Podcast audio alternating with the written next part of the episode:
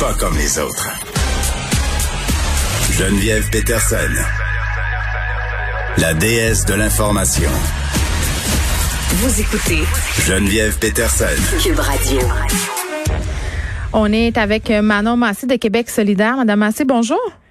Oui, bonjour, Madame Peterson. Écoutez, je voulais qu'on se parle euh, d'un sujet bien particulier, la couverture médiatique des cas de violence envers les femmes, parce que euh, vous avez fait un tweet euh, par rapport à la une du journal de Montréal qui titrait ce matin drame conjugal en référence aux derniers homicides conjugaux qui ont eu lieu. Puis je veux juste préciser, là, le journal n'est pas le seul à faire cette erreur-là. Je pense que tous les médias l'utilisent bon an mal an cette expression-là, et ça même si toutes les personnes qui travaillent en violence violence conjugale disent que c'est une expression qui nuit aux victimes et vous êtes sorti pour dire qu'il fallait arrêter de l'utiliser. Moi, j'ai fait des tweets souvent aussi à ce sujet-là. Est-ce qu'on peut s'expliquer pourquoi l'expression drame conjugal, c'est pas la meilleure expression pour décrire des homicides conjugaux, des meurtres, des féminicides? Ouais. Ben en fait, je pense que ça date, hein, ça fait longtemps qu'on appelle ça comme ça. Ouais. Puis en l'appelant comme ça, ben vous avez raison, on cache, on occulte une réalité qui est celle dont vous et moi, on essaye de mettre au jour. C'est-à-dire, c'est pas rien qu'une chicane de couple, là. Ça, c'est un drame. Mais ce qui est dramatique, c'est que c'est un meurtre. Et tant qu'on n'appellera pas un chat un chat, euh, on va pouvoir continuer à, se faufiler là-dedans, puis à dire ben, c'est juste un drame. Non, non, c'est un meurtre, c'est des femmes qui sont visées, euh, c'est des femmes qui en meurent. Le mot féminicide au Québec, on a commencé à l'accepter seulement depuis un an ou deux. Bref, plus on va nommer des choses, et dans ce sens-là, je vous remercie Geneviève de, contribuer à cet effort-là euh, que plusieurs féministes ont fait, ben plus à un moment ça va rentrer dans le dash, là. Les gars vont dire, ah, je vais pas commettre un drame familial, tu sais. On va tuer quelqu'un. Oui, ben, ben c'était cette idée aussi parce que euh, des fois j'ai l'impression que ça peut avoir l'air, euh, puis là je vais utiliser une expression très très québécoise, de l'enculage de mouche. Tu sais, on s'ostine sur des mots, euh, puis ce qu'on devrait parler, c'est de la violence conjugale, ça c'est une chose, mais mais en même temps c'est important les mots qu'on utilise, surtout dans les médias, parce que les représentations médiatiques, puis c'est pas moi qui le dis là, c'est l'Observatoire canadien du féminicide, féminicide pardon pour la justice, la responsabilisation, nous disent que la, la représentation médiatique, quand on dit drame conjugal, ça perpétue, ça maintient euh, cette idée selon laquelle le meurtre euh, peut être l'aboutissement d'une relation, d'une relation de couple, comme ça allait de soi. Hum, hum, hum, ouais, ben c'est ça, tu sais, c'est pour ça que je dis, tu sais, une chicane, c'est quelque chose, tu sais, c'est pas, pas, agréable pour personne de vivre des chicanes. Puis oui, il y a des couples qui se chicanent beaucoup, euh, mais lorsqu'un homme en arrive à se dire je suis prête à tuer ma conjointe, ben là, on n'est plus dans le chicane de couple, là.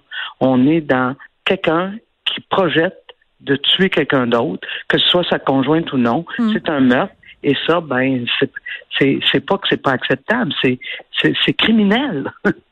Je parle... On ne dit pas assez que la violence est la violence conjugale est criminelle. Ça, on ne dit pas assez. Ben, c'est comme si on avait accepté tout ça depuis tellement de temps que c'est mm. comme si c'était accepté, entre guillemets, ou ça passait mieux. Là, je faisais un peu de démagogie hier en disant, euh, imaginez si on avait tué six hommes depuis le début de l'année, si euh, ces hommes-là avaient été tués par leur conjoint. Genre, ce que je sais pas, ça serait quoi la réaction? J'ai l'impression mm. qu'on qu'on aurait peut-être pas droit euh, au même traitement. puis hier, je discutais avec Véronique Yvon par rapport bon à la condition féminine. Puis je me disais, est-ce que c'est une bonne chose que la condition féminine ça soit euh, inclus dans un ministère où on s'occupe aussi d'autres dossiers. Là, je pense entre autres au sport, euh, à l'éducation? Autrement dit, est-ce qu'on devrait pas confier ce ministère-là à une seule personne ou, ou même pas un ministère dédié à une personne qui s'occuperait seulement des questions liées à la condition féminine, à la violence conjugale? Ben, euh, je vous dirais, sais, vous, vous, mettez le doigt sur quelque chose. Il n'y a pas de ministère il y a une ministre responsable, mais il n'y a pas de ministère. Euh, ça, c'est un problème en soi. Mais euh, pour moi, c'est évident que si, euh, et c'est d'ailleurs ce que je m'en vais dire au premier ministre, que si on veut prendre les choses au sérieux, puis il me semble que là, il est grandement temps, on ne peut pas mm. s'en tenir à des paroles, il faut qu'il y ait quelqu'une, à quelque part, que c'est sa job à temps plein, Mm. qu'elle ait les ressources pour le faire. Les plans, ils sont là. Hein? On a des plans contre les violences sexuelles, d'autres contre les violences conjugales, les violences faites aux femmes. On, les a, les plans. Mm. Ce qui manque, c'est un leadership, donc quelqu'un qui s'occupe de ça à temps plein, des ressources puis de l'argent, parce que les plans, on peut pas les financer à coup de, à coup de, de moitié euh, de, de, de, mesures de pinotes que je voulais dire, euh, mm. si on veut vraiment euh, que ça change. Fait que moi, c'est à ça que j'invite le premier ministre. Il y a d'ailleurs un rapport sur son bureau qui dit exactement la même chose de ça que ça depuis le mois de décembre. Bon, on a hâte de voir des résultats, pas juste des recommandations et des rapports. là, je veux qu'on se parle des changements climatiques. Là, il y a eu une marche qui a eu lieu récemment pour remettre de l'avant ces questions-là qui étaient au cœur des enjeux débattus dans, dans les euh, dans l'espace social avant la pandémie, ça a un peu éclipsé euh, la COVID-19 tout ça, puis je le comprends, puis c'est bien normal, mais en même temps, c'est important qu'on réintéresse les gens. Euh, on apprenait que de plus en plus de Québécois par ailleurs sont contre le projet GNL Québec. En même temps, madame Ancé, puis c'est toujours ça le catch 22, j'ai envie de dire là, il y avait un reportage dans le journal de Montréal en fin de semaine ou la semaine passée, je pense sur les grands pollueurs du Québec. Ces industries là, ils sont installés en région. Puis le problème, c'est que l'économie de ces régions-là est articulée autour de ces projets-là. Qu'est-ce qu'on fait avec ça? Ben, c'est pour ça que ça fait 30 ans qu'on en parle. Puis depuis ce temps-là, les gouvernements péquistes et, et, libéraux ont construit, mm. ont permis la construction de la, la cimenterie mécaniste. Là, on espère de convaincre le gouvernement Legault de pas mettre de l'argent public euh, dans la construction de GNL, tant dans son pipeline que dans mm. l'usine de conversion. Mais ce qu'il faut, honnêtement, Geneviève, mm. c'est que déjà, on est très en retard, c'est qu'il faut que l'argent qu'on met pour du développement économique soit pas euh, un développement d'économie qu'on sait qui est voué soit à disparaître comme l'utilisation du gaz ou euh, qui va augmenter euh, les GES comme GNL Québec qui serait s'il allait à terme le projet le plus polluant hmm.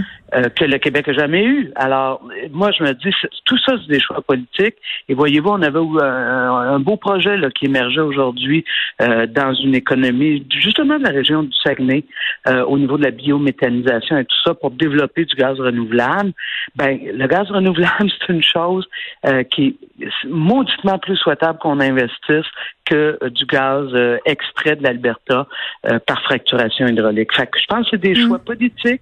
Et mm. dans ce sens euh, c'est sûr que si le gouvernement attend juste que les, les euh, grandes compagnies euh, soit euh, desservi. Puis d'ailleurs, non, non, ça prend, euh, ça prend de la volonté, Madame Massé. Vous avez bien raison. Puis on recule. Vous avez dit on recule, on recule sur plusieurs enjeux. Moi, c'est ça que j'ai envie de dire. Là, on a vu des représentants de votre formation politique marcher contre le racisme envers les personnes asiatiques. Beaucoup de questions de racisme dans les dernières semaines, dans les discussions, puis dans les médias.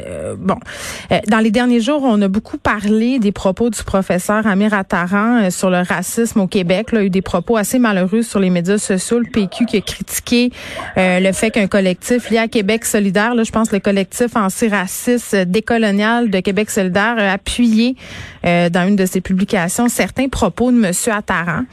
Euh, votre parti a dénoncé les propos de M. Attaran. Le collectif a répondu au PQ. Tout le monde se répond sur les médias sociaux. Mais mettons, si on veut clore cette histoire-là, là, je voudrais vous demander... Euh, Qu'est-ce que vous avez pensé, vous, du fait que certains militants de QS réutilisent certains propos de M. Attaran? Écoutez, c'est complètement inacceptable. C'est pas en, utilisant hmm. euh, une méthode de, comme celle-là que pour nous, à Québec solidaire, on pense qu'on va euh, régler les situations, la situation, notamment du racisme systémique. Et ceci étant dit, je tiens à le répéter, là, Québec solidaire, mais vous l'avez dit dans votre euh, dans votre introduction à cette question, Québec solidaire là n'est pas en faveur de ce que dit M. Attaran. Au contraire, on le dénonce. Et euh, s'il y a des membres de Québec solidaire qui ont cette position-là, ça leur appartient. Et ils ne représentent en rien euh, Québec solidaire. Ils n'ont pas ce mandat-là. Ce n'est pas des élus.